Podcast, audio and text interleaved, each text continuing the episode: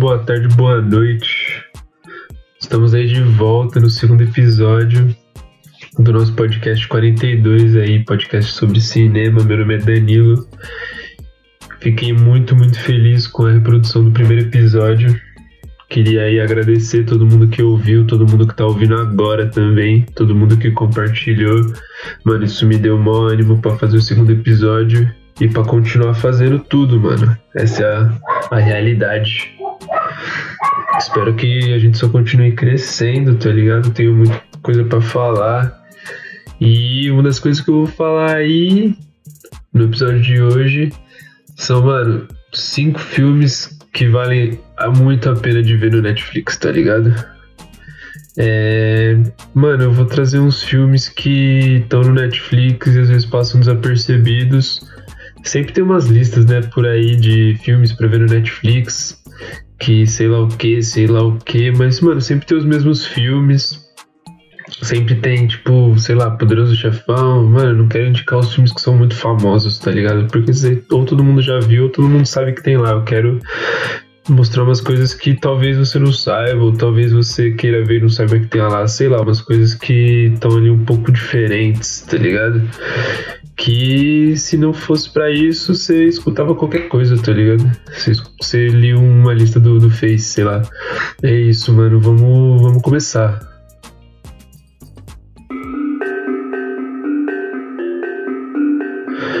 O primeiro aí que eu vou dar, dar um papo para vocês é o filme Whiskey. Ele tem uma dupla de diretores, na verdade. Na verdade, é o Juan Pablo Rebela e o Pablo Stoll. É um filme uruguaio de 2003. Se eu não me engano, ele foi. acabou indo pra, pra lista oficial de Cannes. Acho que não concorreu, mas, mano, já é alguma, já é alguma coisa, né? Pra estar tá ali na seleção oficial já é algo a se, a se observar.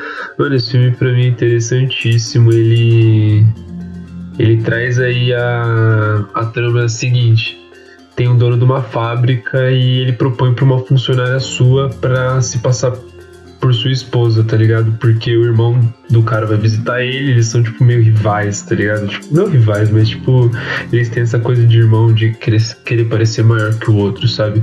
E o irmão dele mora, mora no Brasil, por acaso, tipo, ele trabalha no Brasil e tal, interessante. E tipo, mano, basicamente é isso. Eles vão pro litoral do Uruguai se encontrar. E conforme o filme vai se passando, tipo, você percebe que a funcionária tipo, começa a questionar o, o relacionamento dela, que nem o relacionamento. E ela começa a questionar umas coisas sobre a vida dela, tipo, sobre o rumo que a vida dela tá tomando, sabe? E, tipo, com isso, a relação, o, o marido dela, entre aspas, acaba sendo deixado de lado e ela acaba tendo essa relação com o irmão do cara, tipo, uma relação que é muito mais uma relação de parceria, de amizade, porque é dali que tá vindo os momentos de alegria dela na viagem, sabe?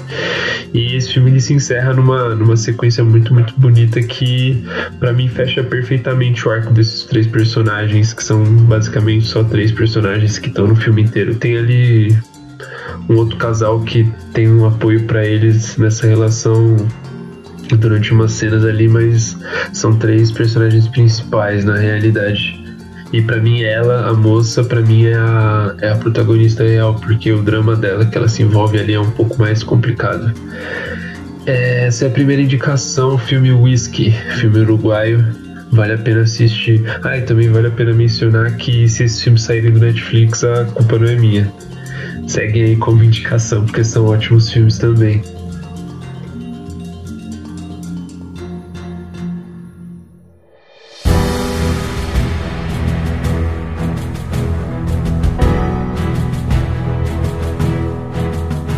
Mano, o segundo filme que eu vou indicar é o filme Monty Python em busca do cálice sagrado, tá ligado? Eu acho que pouca gente sabe que esse filme tá no Netflix porque ele nem aparecia para mim nos, nos indicados lá, sei lá o que. Mano, sei lá, esse filme é clássico, tá ligado? É um filme clássico, acho que é o maior clássico do maior grupo de comédia de todos os tempos, tá ligado? Tipo, eles inspiraram muita gente. Eu acho que basicamente todo mundo. Não sei, posso estar falando muita besteira, mas eles meio que criaram essa parada de desenvolver sketches e de fazer filmes nesse estilo, sabe? Com cenas que tem uma ligação, mas elas se, se funcionam independentes, sabe? Como sketches, tipo o que o Hermes e Renato faz. Eles eram um grupo que o Hermes e Renato copiava, não copiava, mas se inspirava. Eles eram esse tipo de grupo de comédia. Nesse filme, mano, eles trazem. Ali eles recontam, na verdade, a lenda do Rei Arthur e os Cavaleiros da Távola Redonda. Obviamente, ele em busca do cálice sagrado, mano. É um filme que é antigaço, tem mais de 40 anos, se pá. Não sei, não sei fazer conta. Mas, mano, pra mim ele continua divertidíssimo. Eu já vi mais de uma vez e Pra mim ele envelheceu bem demais. Tipo, as piadas elas funcionam muito. E são piadas que não são datadas, tá ligado? São piadas que são extremamente engraçadas e o jeito que eles recontam essa lenda é muito massa. E tipo, tem umas partes gráficas que eles colocam lá no meio que, mano, tem uma direção de arte impecável, impecável. Isso em todos os filmes do Monty Python também. Mano, é uma tipo, tem uma, um trabalho ali de tipografia que é muito massa, um trabalho de design gráfico também, tá ligado? Fica aí minha indicação, Monty Python em busca do cálice sagrado. Tem também o outro filme do Monty, um dos outros filmes do Monty Python no Netflix, que é o Life of Brian, que também é bem, é bem legal. Eu acho Busca do Cálice Sagrado mais engraçado, só que, mano, o Life of Brian também é muito ótimo.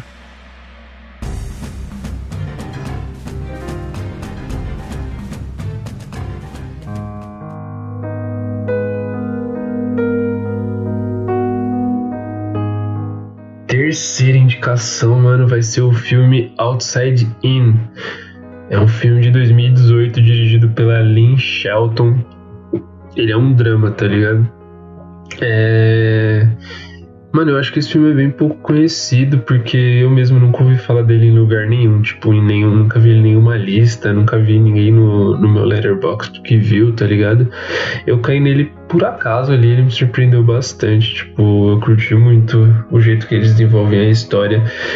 E a trama basicamente se passa acompanhando a vida de um ex-presidiário ele, tipo, ficou preso 20 anos, tá ligado? Por um assassinato. Só que, tipo, também a gente logo descobre que não foi ele que cometeu. Então, o crime, tá ligado? Então, a, esse é um dos plot twists que a gente vai ver na frente, tipo, não que ele não cometeu, mas o porquê ele foi preso e como tudo isso aconteceu é um dos dramas que que afetam o nosso protagonista, tá ligado? E, tipo, ao mesmo tempo, ele desenvolve uma relação muito bonita, tá ligado? Com uma antiga professora dele, que tentou tirar ele da cadeia, e com a filha dela que, tipo, é, um apoio para ele, porque, mano, ele tá tentando mudar de vida, e mesmo ele não sendo culpado pelo crime, ninguém vai acreditar nele, e ele foi preso durante 20 anos, tá ligado? O filme é muito, muito bom. E o roteiro é muito perspicaz em criar uma empatia com o protagonista. Isso é feito de uma maneira, tipo, muito singular.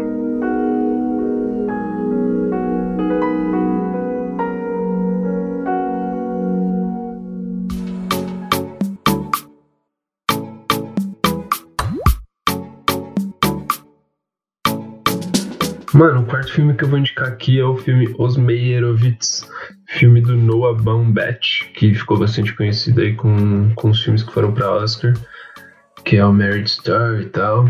Então, mano, esse filme, ele conta ali com Ben Stiller, com Adam Sandler, Dustin Hoffman e, mano, tipo, todos eles têm uma atuação que é digníssima para mim, tá ligado?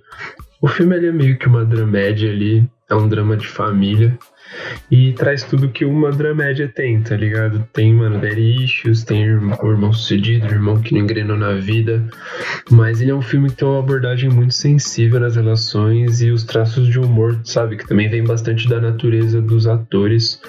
Ajuda a deixar o filme leve, só que ele é tocante ao mesmo tempo, sabe?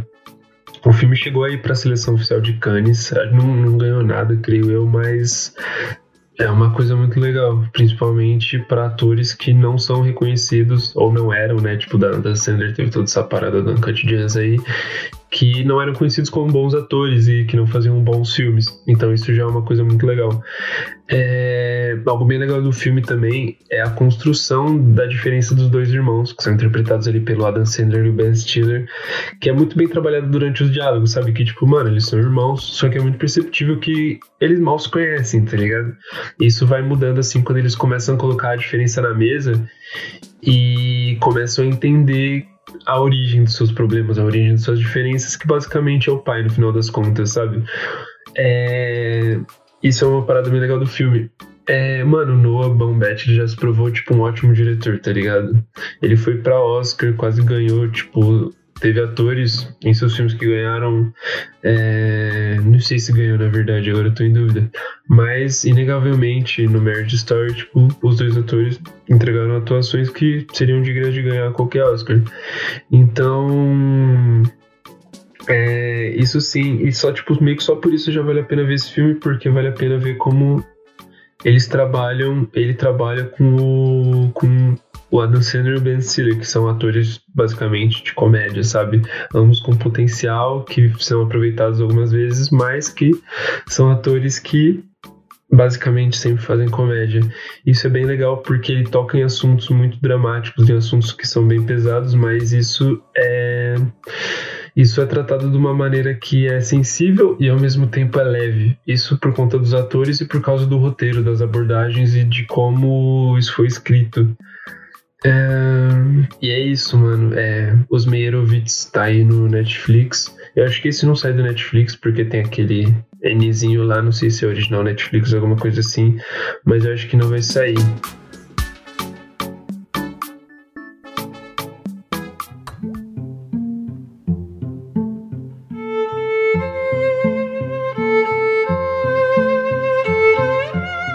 Mano, e vamos pro último filme aqui. Eu, Daniel Blake, filme de 2016 do Ken Loach.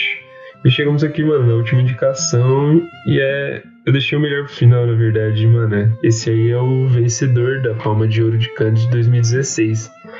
E já é, mano, pra mim, o maior prêmio de, de cinema que tem, tá ligado?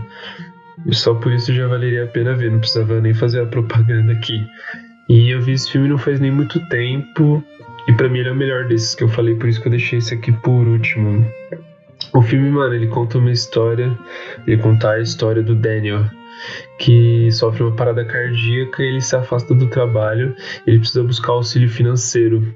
Perdão, e perdão, esqueci de falar, ele se passa na. Ele se passa no Reino Unido. Lá, tipo, lá pro, pro norte, assim, Newcastle, se eu não me engano, é até Newcastle é um lugar bem mais ao norte de Londres, por exemplo. É, ele busca auxílio financeiro e, mano, todo mundo que já buscou isso sabe a puta burocracia que é e como isso é difícil, sabe? Isso quase leva ele à loucura, tá ligado? E durante essas idas aí ao.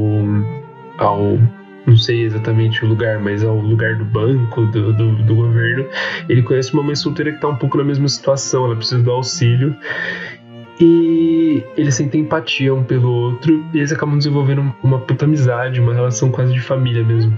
E o filme traz pra mim essa realidade que não é tão mostrada nos filmes por aí, sabe? Tipo, nesses filmes hollywoodianos, é, que hollywoodianos e os filmes tipo do eixo, assim, que não trazem problemas, entre aspas, banais que são vividos no dia a dia, tá ligado?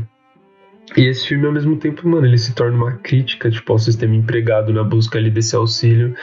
E durante o filme mesmo, ele, o protagonista, ele traz esse protesto. E para mim, o protesto que ele faz no filme é um, um, dos protestos mais tocantes que eu já vi, assim, sendo retratado, sabe, em filme. É, é a melhor cena do filme para mim, junto com o final, tá ligado? A relação dele com a família, para mim, também é bastante importante eles têm uma. Eles estão na mesma situação, isso gera uma empatia, claro, mas o que para mim realmente une eles é a bondade que tá ali, que mora no coração do Daniel, principalmente. A família ela tá precisando de um apoio, de uma pessoa, porque é uma mãe solteira que tem dois filhos e ela tá desempregada então, cara, tipo, é uma família que precisa de alguém, que precisa de um amor, tá ligado? E o Daniel tá ali precisando exatamente de uma família, porque é o jeito que ele transmite o amor dele, esse sentimento, o jeito que ele passa esse sentimento é muito bonito. É uma das coisas mais sensíveis do filme, assim, para mim também, que é uma coisa de, de se chorar sem, sem ter nenhum um diálogo na cena, sabe? Pô, isso é, isso é sensacional. A construção que eles fazem para uma cena final, assim, é incrível. O filme ele vai se desenvolvendo aí, tipo, nesses dois dramas separados, que tem a ver, mas são separados, mas a última cena, eles, esses dramas se unem para uma cena que é muito tocante, é uma cena que é realmente muito boa e é uma cena que é muito difícil de esquecer, porque de tão, de tão, de tão boa que é, de tão construída, de tão triste também. E, e é isso, vejam eu, Daniel Blake, pô, campeão de Cannes aí de 2016, não é pouca coisa, mano, na realidade é muita, muita coisa, tinha bastante filmaço concorrendo contra ele esse ano, esse ano aí de 2016. E é isso. Espero que não saia do Netflix porque eu quero ver muito esse filme ainda.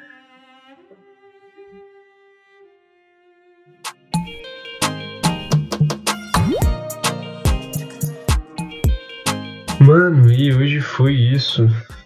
Trouxe cinco filmes que estão no Netflix, pelo menos no momento que eu postei esse podcast. E e é isso, provavelmente vou fazer vou fazer mais dessas, vou fazer de outros streamings também, porque eu tenho muita dificuldade de, de caçar essas coisas, então eu sempre tipo tento ir o mais a fundo possível para tentar achar umas coisas legais.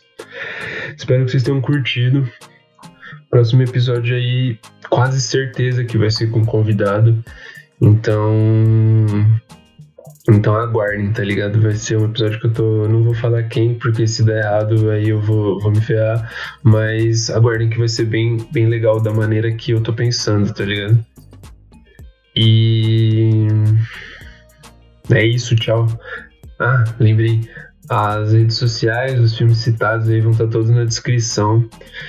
Se quiser me mandar mensagem no Insta com sugestão, quiser participar aí, achar que tem alguma coisa para falar, pode participar, pode vir que a gente combina. Acha um tema que seja legal para nós dois, porque, mano, é isso, tem que conversar, vamos, vamos medir com os filmes aí, me manda mensagem, se eu tiver falado alguma merda aí também, manda mensagem para me corrigir.